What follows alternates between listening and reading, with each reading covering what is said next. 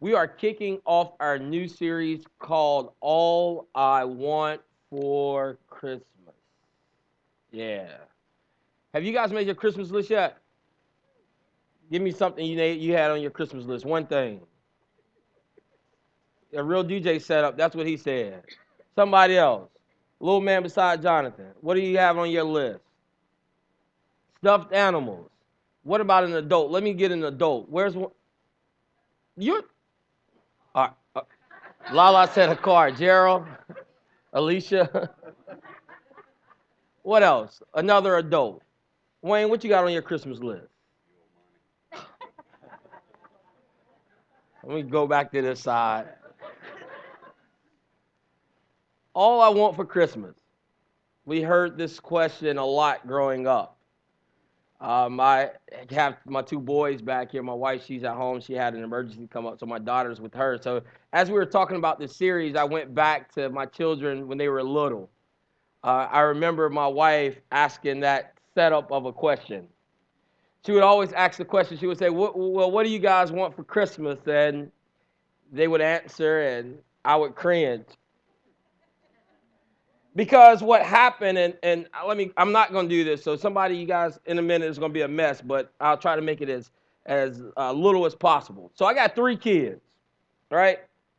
And so this is what christmas used to look like at the robinsons house. My mother-in-law's back there my sister-in-law's back there. I would say so guys what do you want for christmas? And this is what they would do. They would give me their list kevin and it would be like that that didn't work the way it was supposed to. It was supposed to roll all the way to the back. It was supposed to be this long list. And I would go through this list, and a lot of those things were like uh, they went through a phase where they were Thomas the Train kids. They went through this list when this period where they were Lego kids. They uh, went through this short period when they were Easy Bake Oven kids. Uh, that was my daughter. but but they went through these periods of time where they had these long, elaborate lists.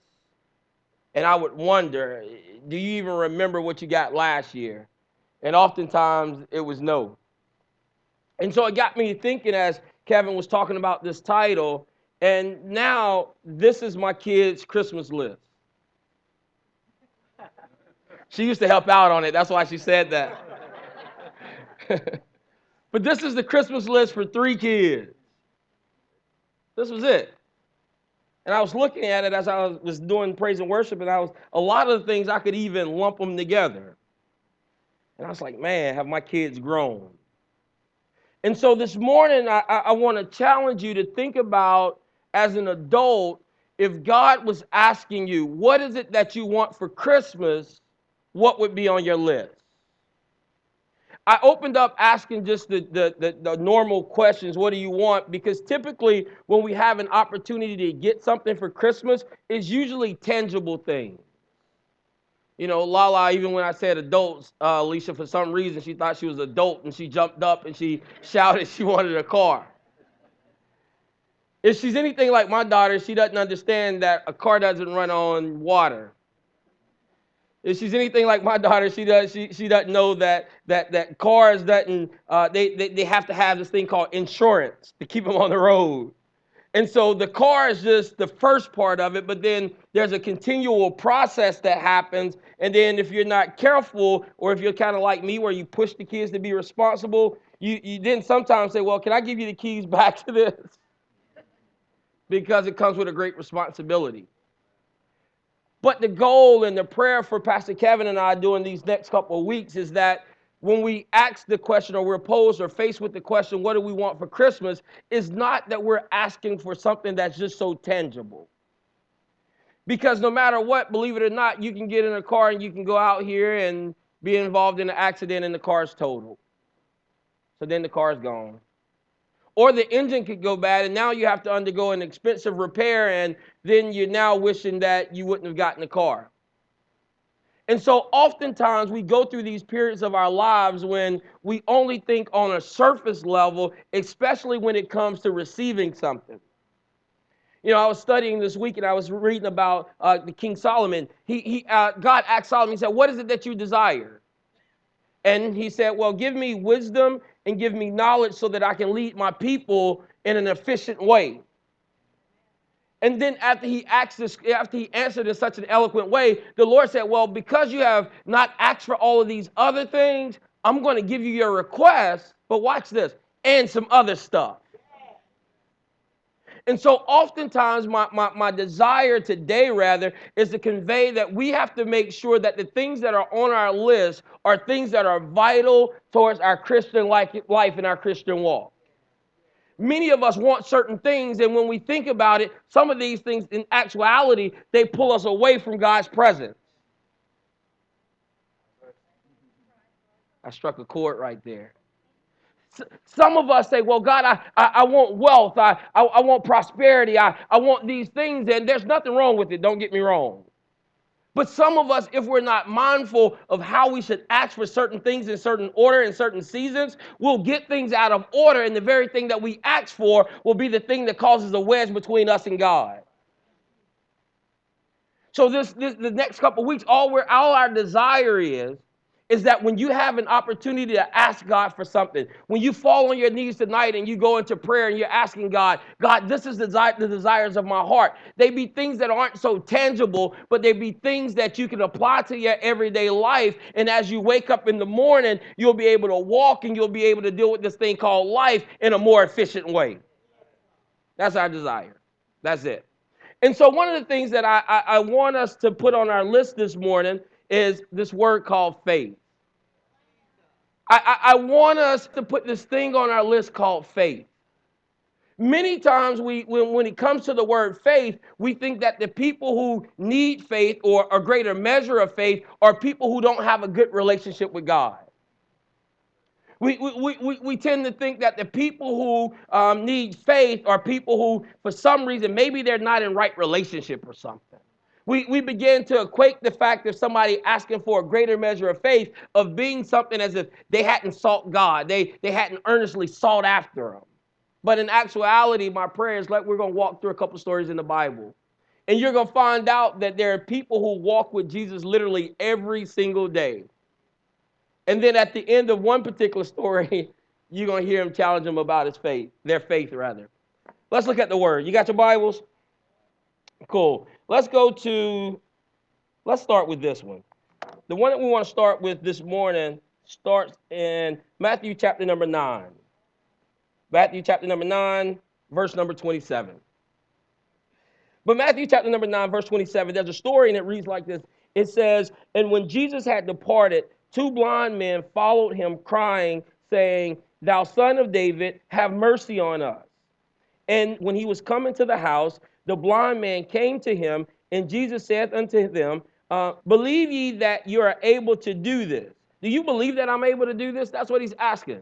The blind man said, Hey, listen, all right, I got a problem. I can't see. And then Jesus asked him, He said, Do you believe that I can fix it? And the blind, watch their, watch their response. He said, They said, Yeah, Lord. And he then he touched their eyes, and watch this word that he used. He said, According to your faith, be it unto you. According to your faith, be it unto you. According to not Jesus' faith, not not not uh, you know mama's faith or or the pastor's faith and his belief in your prosperity and your well-being, but he said according to your faith, be it unto you. So I asked the question this morning in prayer. I said, So if we went out on a limb and we asked the question from a different perspective, if they didn't have faith, could the possibility present itself where they left blind? Because when we look at the scripture and the words that he chose to use, he said they received their sight because they had faith. So, in this holiday season, as you walk through this thing called life, when you're looking at all the things that you wanted from January down to December, and some of those things haven't began to materialize, don't be so quick to be angry at God because God, quote unquote, didn't do something. Look internally and ask yourself Did I demonstrate the faith to create an atmosphere for God to move?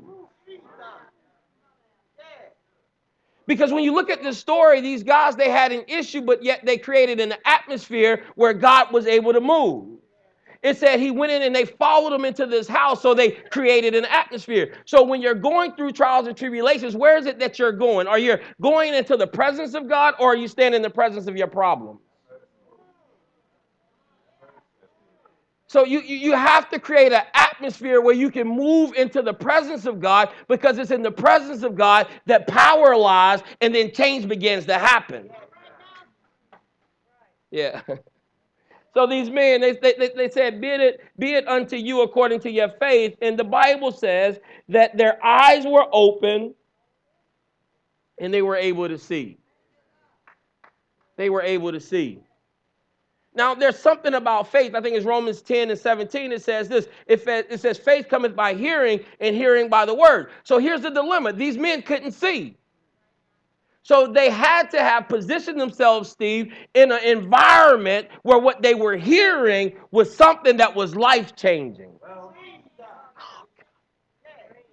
They, they, they, couldn't see the scripture. They couldn't see the scrolls. They couldn't see what people had written down. So they had to position themselves to be in a place where they could hear what was saying. And I just believe that God has positioned us in a place here at 1841 J.A. Cochran Bypass where He's releasing a sound that if you hear the sound, then God will begin to move and do some miracles on your behalf. I just believe it. I just believe it. So you have to position yourself in a place. These men had to have heard something about this man. Because look at it, think about it. They didn't they couldn't see him. Watch this. They couldn't see him, but yet they were able to address him by name, even though they couldn't see him. So you tell me how that happened. They must have heard something. Sometimes what you hear will change everything that you've thought about in your entire life. Sometimes what you hear will challenge everything that you've heard in your entire life because you've been so conditioned and you've been so used to being in this environment and hearing it a certain way that you felt like the results had to be a certain way. But the Bible says that there's nothing that's too hard for God. And if God can say it, he can Okay, okay, okay, okay, okay, okay. So so so so so you don't have to stay in the condition you're in. You don't have to. Your, your, your current set of circumstances isn't a life sentence.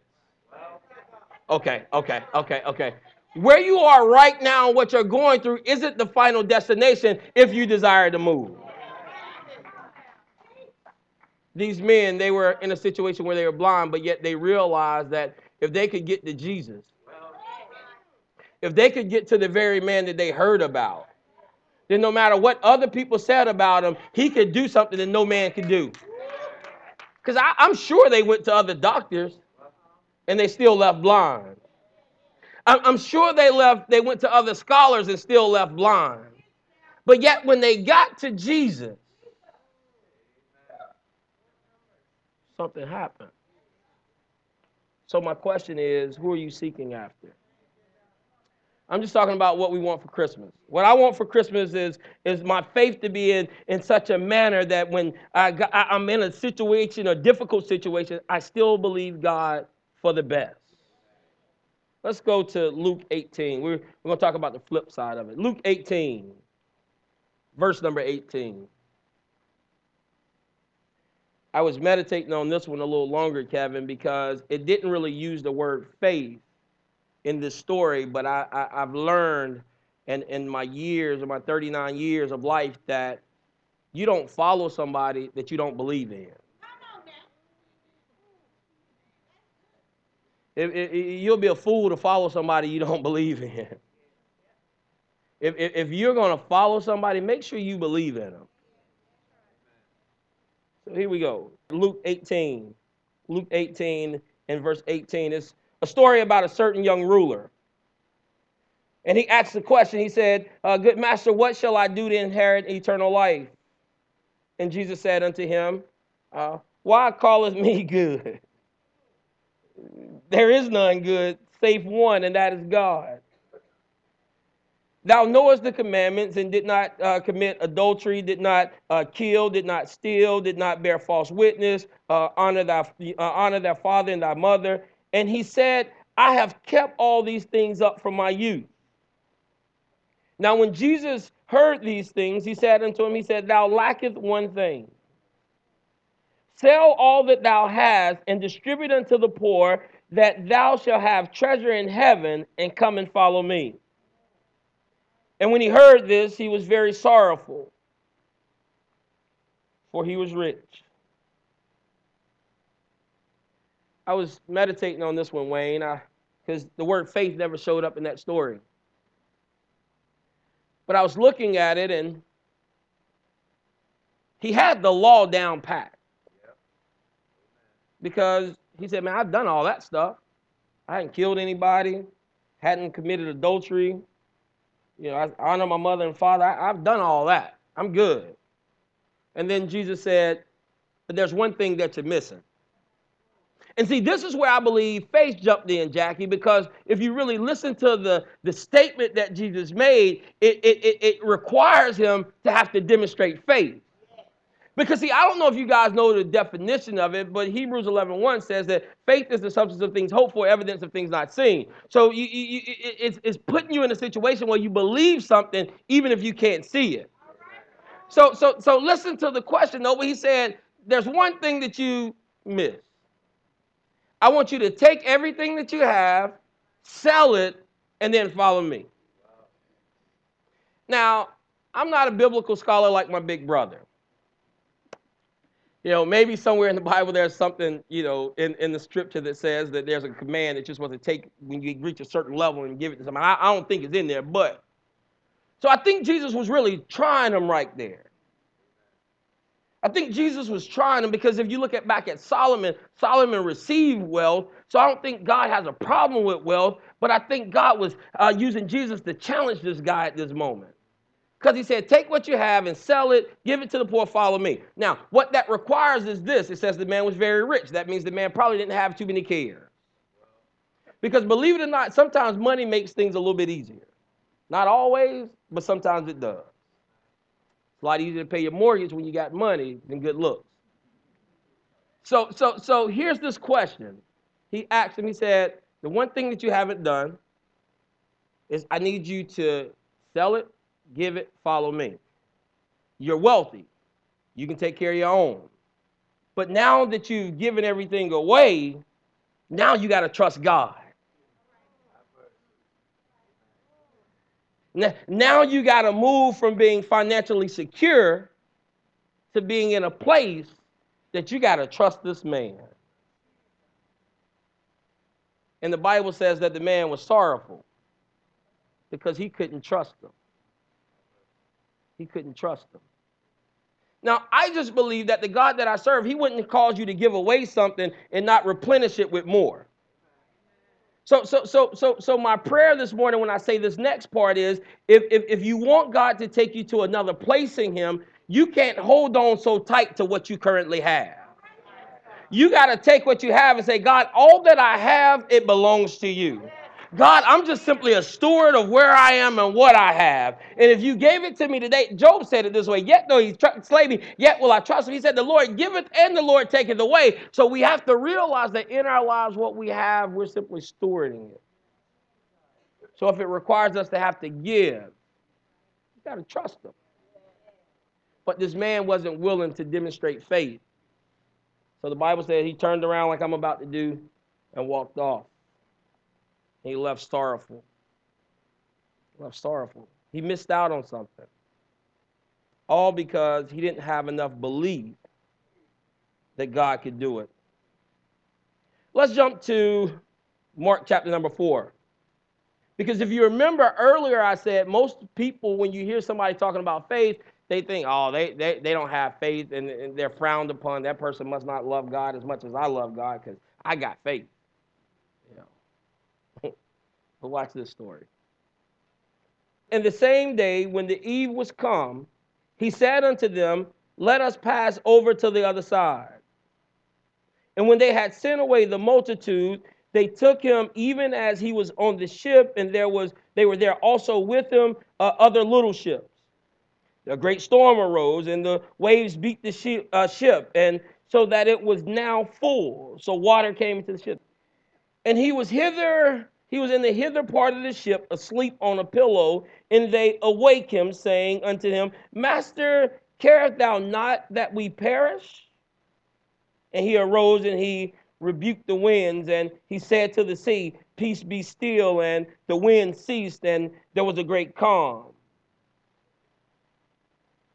There was a great calm. Now, you do realize that these men that are on this boat are his disciples, right? You do realize that the people that are on this boat are people that seen some of the miracles that he's already performed. You do realize that these men that are on the boat aren't some people that just kind of started tagging along after they saw a miracle. These were some people that been with them. These were some people that were walking with them. And they found themselves in a difficult situation. And their faith had to show up. And my prayer is that we'll leave a little bit of time to pray for some of you guys that, that need your faith to show up. But what happened to these disciples? He Jesus got up and he took care of the situation. And then he had a little come to Jesus meeting with them. Anybody had any come to Jesus meeting with their kids? You know, the older they get, I, I do it seldom now. It's not as frequent. Know, I think they came to him enough that they realized. But he said unto them, Why? Now listen to these words. And I picked the King James specifically for these words. Why are ye so fearful? Why are you so fearful? Why are you so fearful? Let that resonate for a little bit. Why are you so fearful? There's some people watching my live stream and uh, here that need God to do something. And if truth be told, some of them are wondering if He's going to do it. Some of you have received some reports from the doctors concerning you or your loved ones.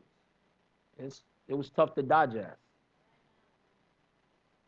You love God, you serve Him, you trust Him, you believe in Him, but yet you're in a crossroad right now. You're like, okay, God.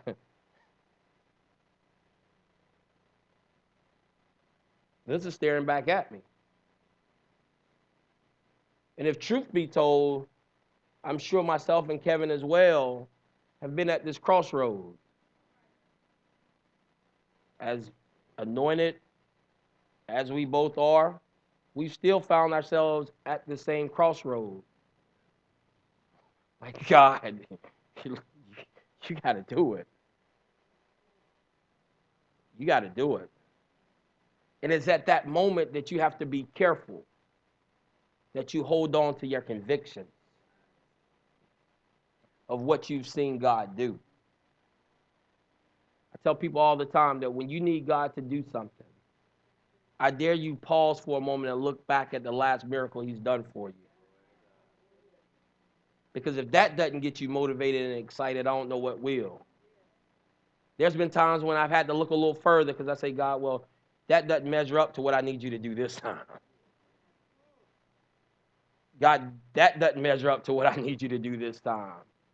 And as I continue to go down the road, I end up finding myself stopping on something that meets the bill.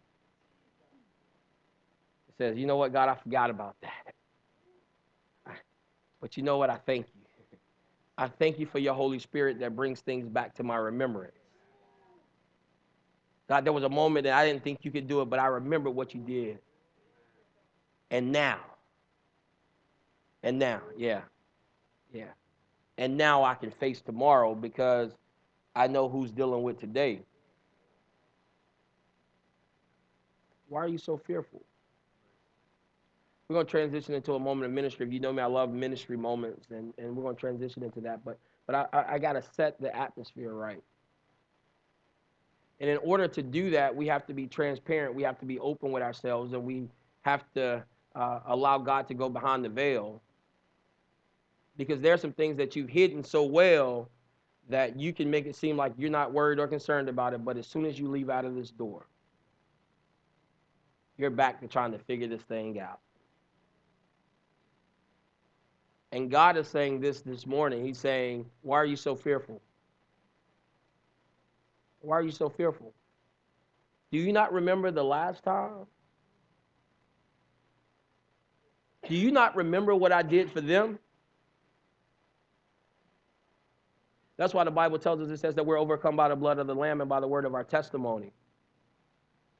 There's somebody that God has strategically placed in your circle that has something. If you can't find it, there's somebody that's in your circle that if you just sit down and talk to them, they'll say, Listen, let, I know I don't look like it, but there was a time a couple months ago when I had a bag on my side. I know it don't look like it today. And I didn't think I could get through it. But look what God did. There was a moment I didn't think I could stand and talk about God's goodness because I had to funeralize my mother. But look what God did.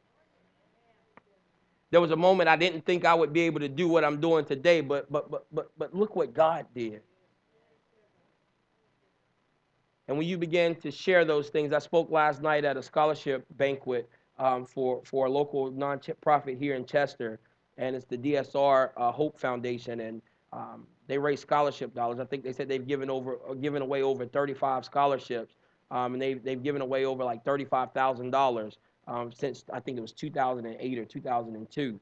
But this whole organization started because the one of the parents in the organization had a daughter who had leukemia, and she died as a young kid. And instead of being angry and resentful, she said, "You know what, God? I still know you're good." I don't know how I'm going to get through it, but I have enough faith to believe that you're able. I don't know how in the world I'm going to wake up in the morning, but but but God, I know you've been too good to leave me where I currently am.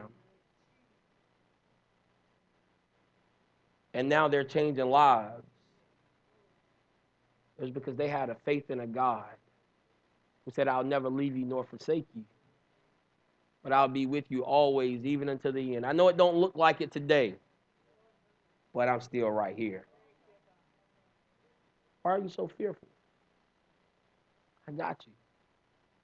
If I can be transparent for two seconds, I've changed this sermon three times this week. I've, me and Kevin talked, and I was going to preach about wisdom. Later on in the week, I thought God was saying something about hope. And then last night, I stayed up until about 3 o'clock in the morning and said, okay, God,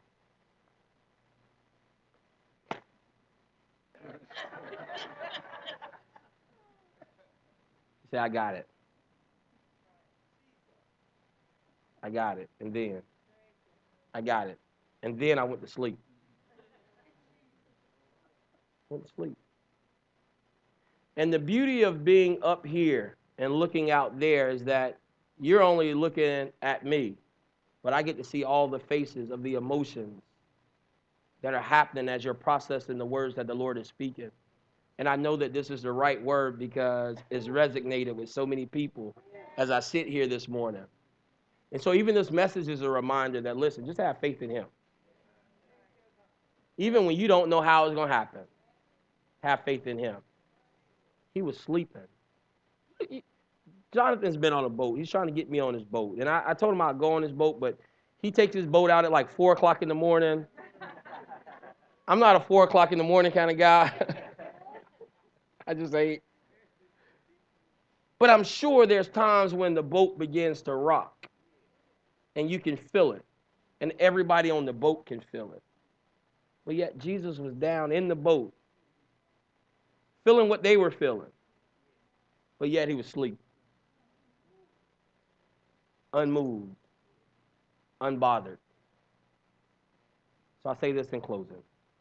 What are you fearful of? What are you fearful for? He's got you. He's got you. His promises are yes and amen. That's what they are. Yes means yes, And amen means I agree. So when you say, God, this is what I need you to do, the yes is okay, cool, we can do that. And the amen is I agree. We're gonna turn it around. But you gotta have faith. I'm not gonna do it on my own. You you gotta bring something to the table. So this holiday season, my prayer is that as you're making your list or revising your list, faith would move up the ladder. Faith would move up a little bit higher than anything that's tangible.